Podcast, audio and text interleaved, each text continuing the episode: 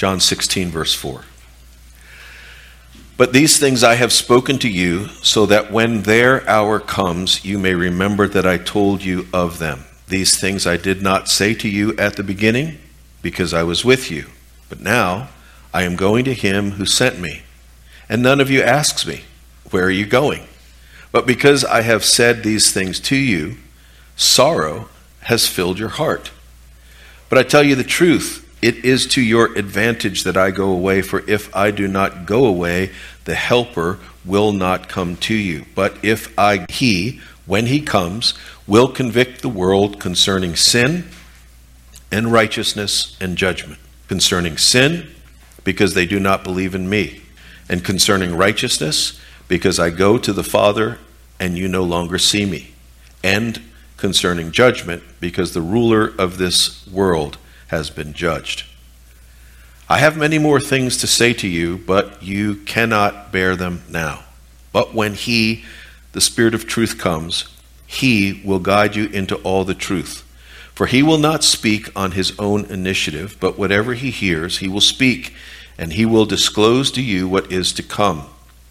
He will glorify me for he will take of mine and will disclose it to you. All things that the Father has are mine. Therefore I said that he takes of mine and will disclose it to you. The word of the Lord.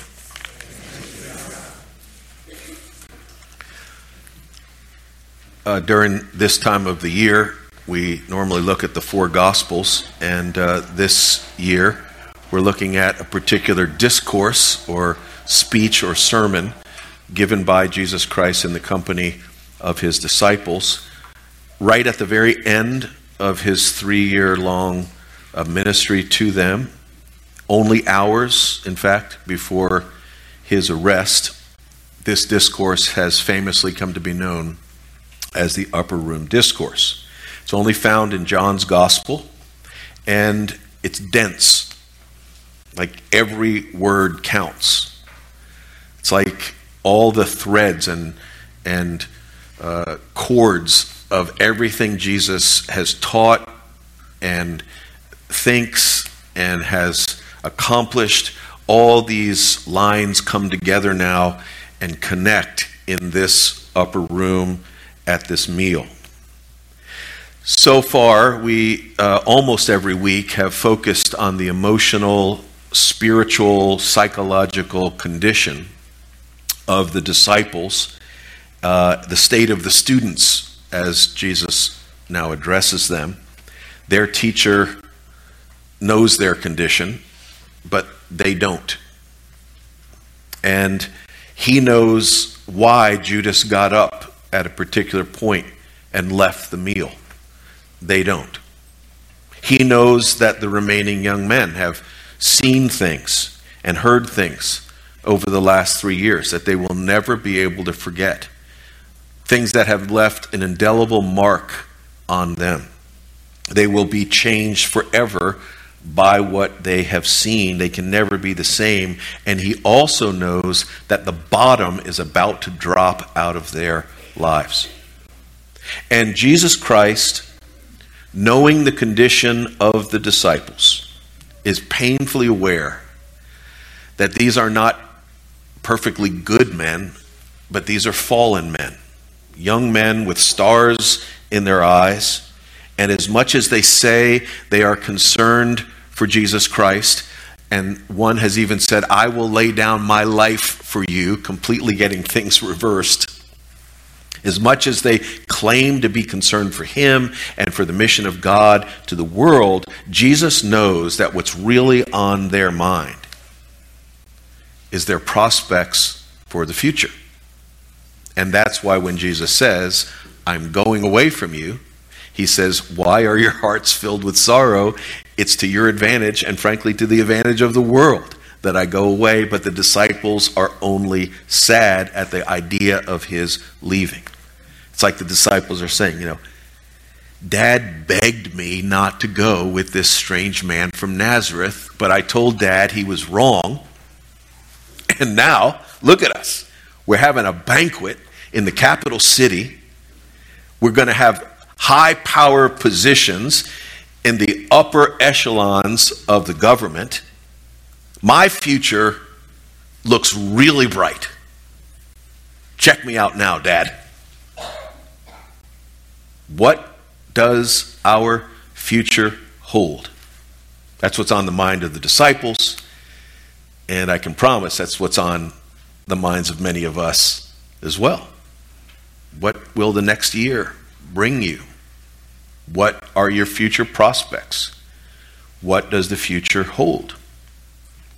My wife, uh, Missy, and I have been thinking a good deal about the future lately. Uh, Missy's getting older. And um,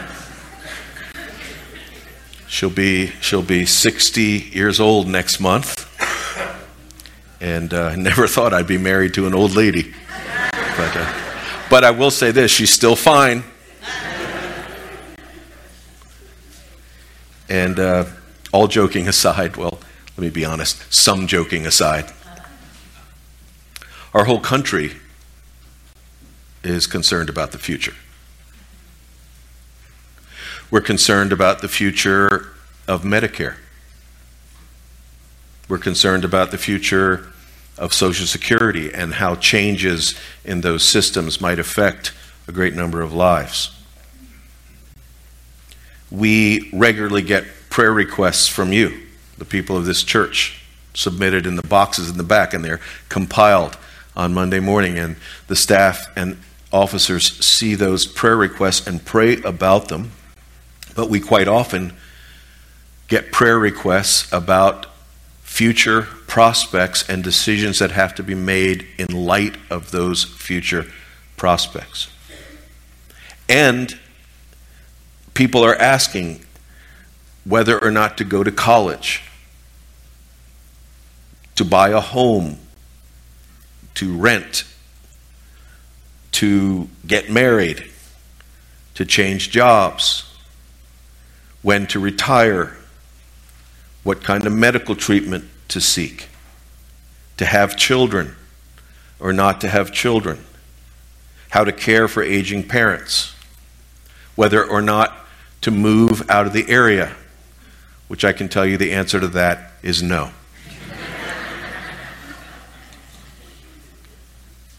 and let's face it, we are all concerned about the future. Here, Jesus Christ addresses this preoccupation in the young men that God gave him to teach and to train, a fixation that we all share anxiety about the future. And in this passage, I'd like to point out to you today number one, concern for my future. Number two, the concern of the Spirit. And number three, concern for the kingdom of God. Again, concern for my future the concern of the Spirit, and thirdly, concern for the kingdom of God. Jesus Christ knows, even as they celebrate this Passover meal on this dark, dark night, it said Judas left the room and it was night. And as darkness, spiritual darkness, settles, Jesus knows that this ritual, sacramental, liturgical, symbolic meal, which has been celebrated like 1,500 times, 1,500 years, in which a lamb is ritually sacrificed, slaughtered in the place of the firstborn sons of Israel. The Passover meal now reaches its destination. The symbol has pointed for 1,500 consecutive years to Him because He is the firstborn over all creation, and He is the Passover lamb come to be sacrificed in the place of all God's people in all ages. And He wonders aloud as I'm getting ready to accomplish this, to which the Passover meal has pointed for all these many, many generations as we're celebrating this and as I'm going to fulfill its meaning, no one asks me where I am going. But if you've been paying attention week by week or you know something about the upper room discourse, they have indeed asked that very question. Twice, just since the dinner began. So in chapter 13, Simon Peter said to him, Lord, where are you going? And then again, just a few verses later, Thomas said to him, Lord, we don't know where you are going. How can we know the way? Was Jesus not listening to the disciples? Why did they say in one minute, Lord, where are you going? And in the next minute, Jesus says, I'm shocked that no one asks me where I am going. Is Jesus not listening to them? Well, my idea is he's listening to them, what they're saying, and even to what they're not saying. They weren't really asking where he was going and what he was going to do there. But instead, why would he, their teacher and leader, why would he possibly leave them at this very moment when for them to be without him would ruin everything for their future prospects? You ever been to a party or you threw a party and, and somebody came and, and uh, you're really excited that they were there. You're hoping to spend time with them at the party, and then you see them gathering their things, and it looks like they're leaving, and you say, Where are you going? But you're not really asking anything. You know, so many times we state things in the interrogative with a, with a question mark at the end, where it looks like we're asking a question humbly when really we're making a, a comment. You're not really asking, Where are you going? You're really asking, What could be more important than my party? And so, where I say, Hey, where are you going? What I'm really saying is, it is bad for you to leave now. I want you to stay. I don't want you to go. Where are you going? And when the disciples seem to be asking, Where are you going? In reality, they're complaining. Lord, you brought us all the way to the one yard line, and then you spiked the ball outside of the end zone. Why would you possibly drop the ball now? What could possibly, of all the priorities on planet Earth right now, what could possibly be more important than you situating us and securing for us our future prospects? What could possibly be more important than you ensuring the fact that we tomorrow will be seated at the conference table in the Oval Office and comfortably participating in your government? Where are you going? That it's so important more important than our future prospects. Come on, Lord. What could possibly be more important than that? Where are you going? Well, where is he going? He's going to save the world. And the way he'll do that is by keeping an eternal covenant that was made in the fellowship of the Godhead, whereby the covenant made between a holy God and a sinful humanity, the world is now going to be reclaimed by a man because the world was lost by a man. A man must come forward who obeys God fully and absolutely consistently from the heart. A real flesh and blood man has to live a human life that's in perfect harmony with the will of the Father for the world to be saved. Someone must atone for sin. Someone has to pay the price. Someone has to correct the cosmic imbalance in the books a spotless, pure, loving, holy, flawless life must be offered as a payment to satisfy the demands of justice. Got to be the ultimate act of love. And the blood of that sacrifice, that atoning sacrifice, must be offered and accepted before the throne of God in order for the world to be saved. And that is where Jesus is going. It had been performed symbolically in the sacrifice of animals.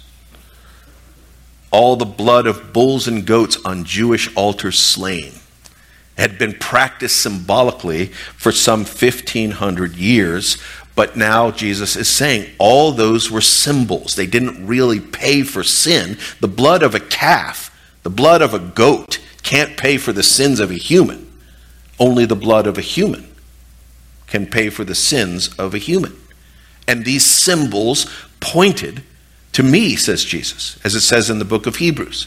It was not through the blood of goats and calves, but through the blood of through his own blood that Jesus Christ entered the holy place once for all, having obtained eternal redemption. If the animals were symbols, how much more will the blood of Christ, who through the eternal Spirit offered himself without blemish, see, he's the spotless lamb, to God, how much more will that cleanse your conscience from dead works to serve the living God? He has to present himself before the throne of God. This is where Jesus is going. He's going to the Father. Why are you going there, Lord? To save the world. And now for me, he stands before the Father's throne. He shows his wounded hands and names me as his own. Yeah, Lord, I'm cool with that. Save the world. But uh, what about our future prospects? Can we talk about that? I mean, what am I going to tell my parents? And this is why Jesus says, I have many more things to tell you, but you can't handle it now. I think we understand the impulse in the hearts of those disciples. Because again, we all wonder where we're going to be a year from now, five years from now, ten years from now. Will we even be here? We remember that time we were called in to the registrar's office. You remember that call?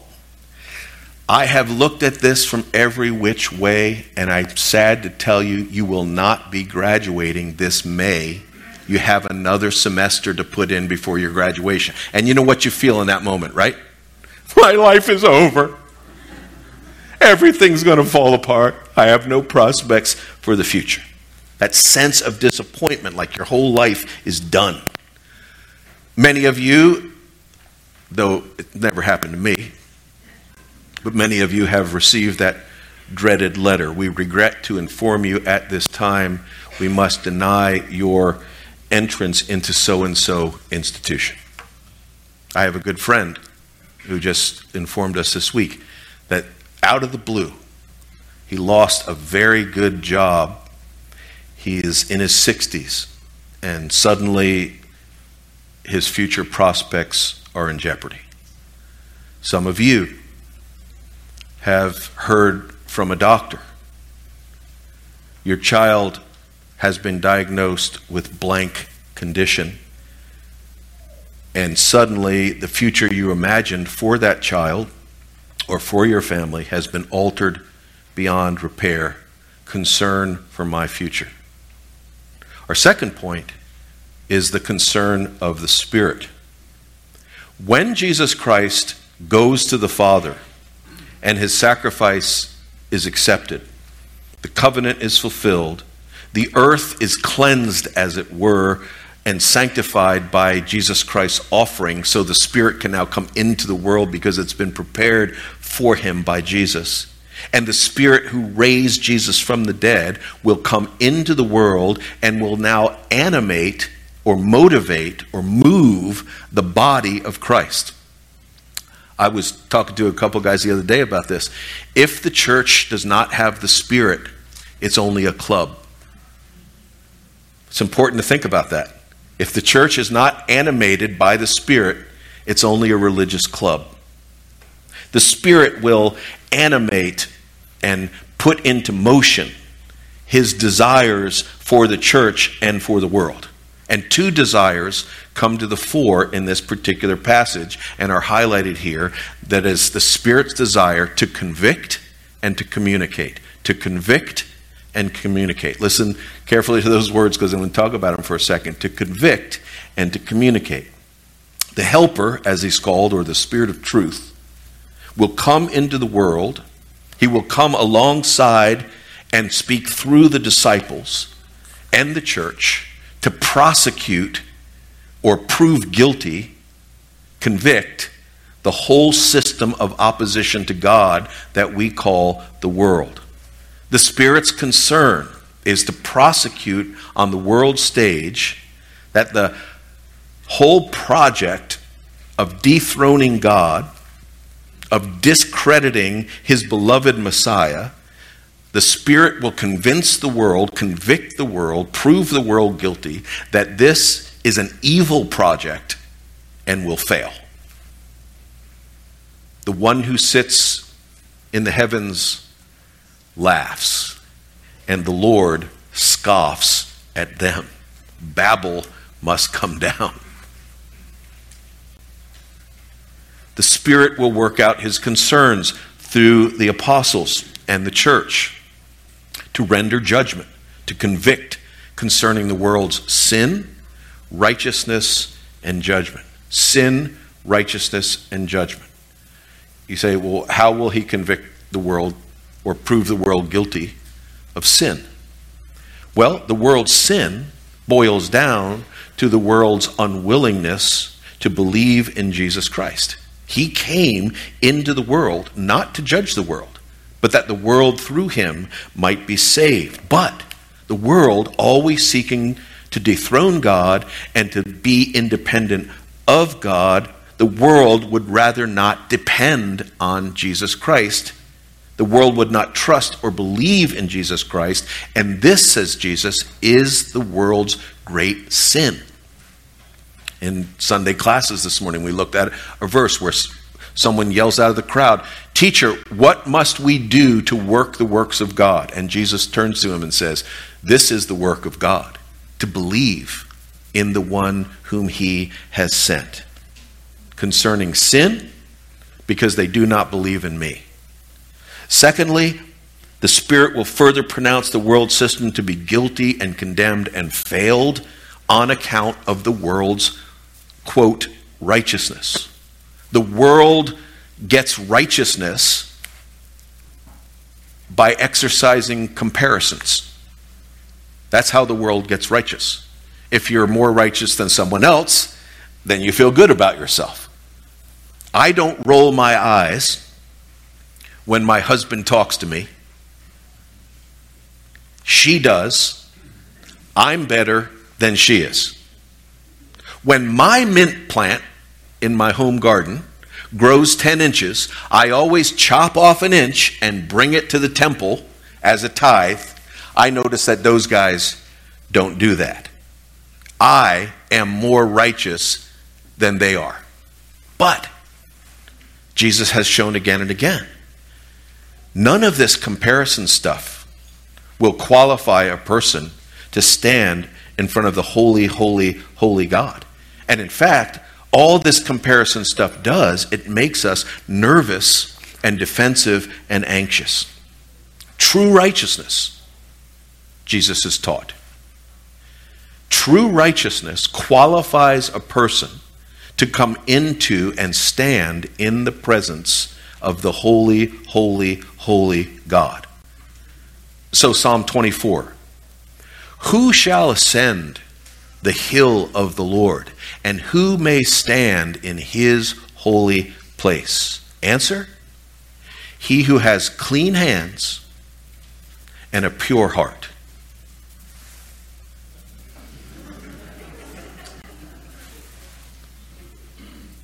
No one but one has ever qualified. The Helper will convict the world about righteousness because I go to the Father. And the Father receives me right into his presence because I am truly righteous. He, Jesus Christ, will show the world's righteousness to be a sham. Real righteousness gives you access to stand in the presence of God. Jesus goes to the Father. He can do that because, unlike the world, he is truly righteous. He will convict the world of sin, of righteousness, and thirdly, of judgment. When the Helper comes, he will convict the world concerning judgment because the ruler of this world has been judged. The cross of Jesus Christ will show that God, at his weakest, is stronger than the devil at his strongest, infinitely so. And the message the apostles and the church proclaim is that this world, where he who dies with the most toys wins, this world is an illusion, it's death, it's a project doomed to fail, so jump ship as soon as you can. Now, the second desire of the Spirit after convicting the world, proving the world guilty, the Spirit loves to communicate. He will guide you into all truth. He will speak, He will disclose, He will take of my words and disclose them to you. In other words, if you've ever wondered about this, if you ever wondered, were the disciples entering onto their iPad every time Jesus spoke? So that they could remember it exactly? Did they walk around with parchment and a quill pen and write down his words? Well, Jesus Christ is promising here. When the Spirit comes, he'll remind you, he'll disclose to you everything that I taught you. Why? So you can write it down. So the church can have my words. That's why we have the words of the apostles. They turned the keys of the kingdom. They remembered the words that Jesus spoke them because the Spirit disclosed those words to them. He will enable the apostles to write the Bible. He will give them to see the significance of these words and inspire faith in them to actually believe the words of Jesus.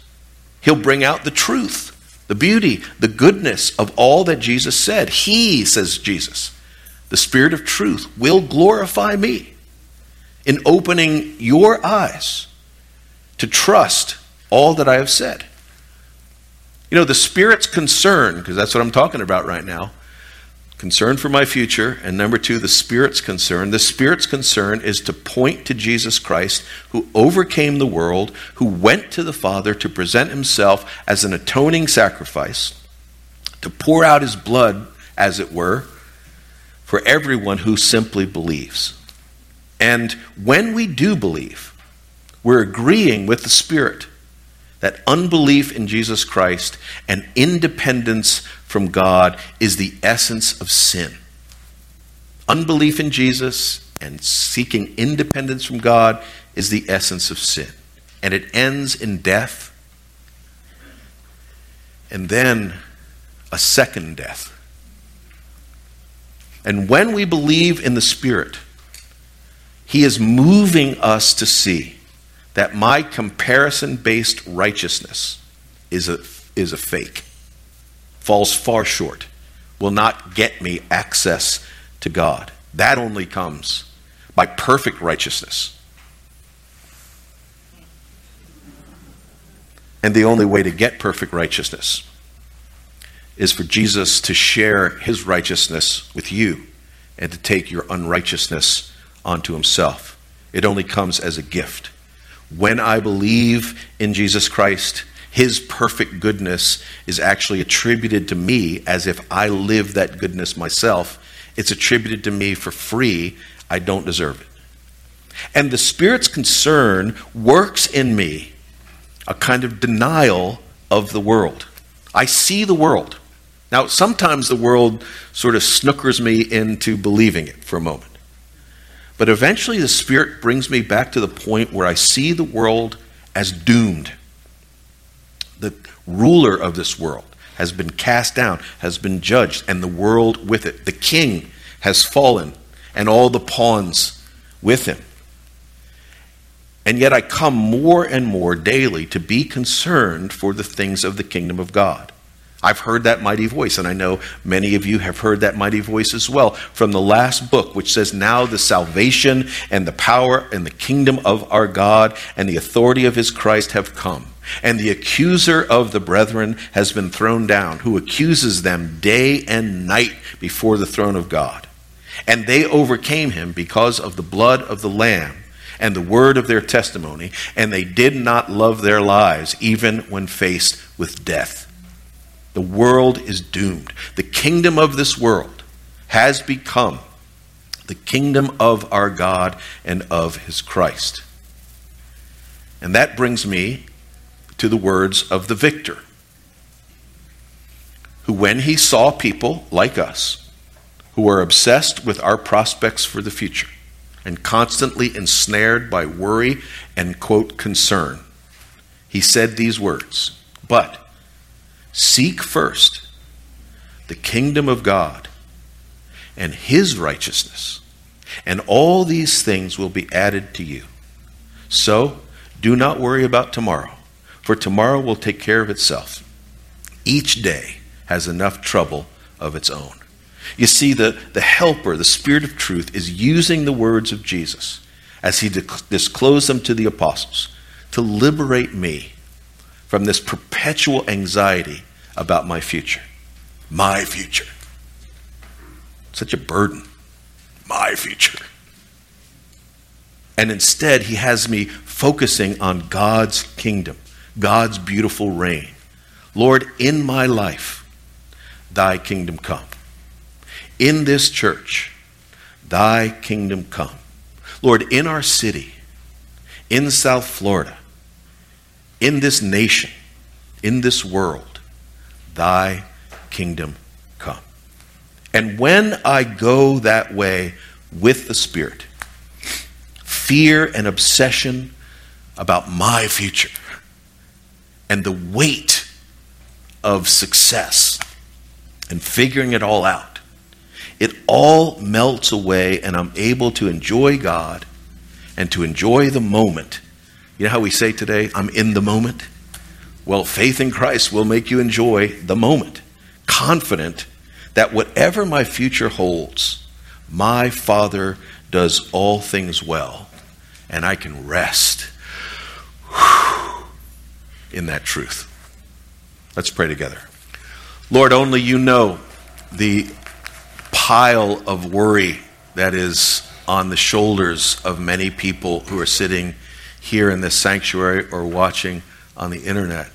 Only you know the great burden that many people bear as we try to figure out with perfect, perfect scrupulous diligence how to organize our future so that it is perfectly smooth. Lord, help us to surrender that foolish attempt at control and help us to cling to Jesus, who has overcome the prince of this world who has ascended on high, righteous into the sight of God, and who loves us with an everlasting love. And now, as we come to the table of Jesus, Lord, feed us on this truth so we be satisfied in it. In Jesus' name we pray.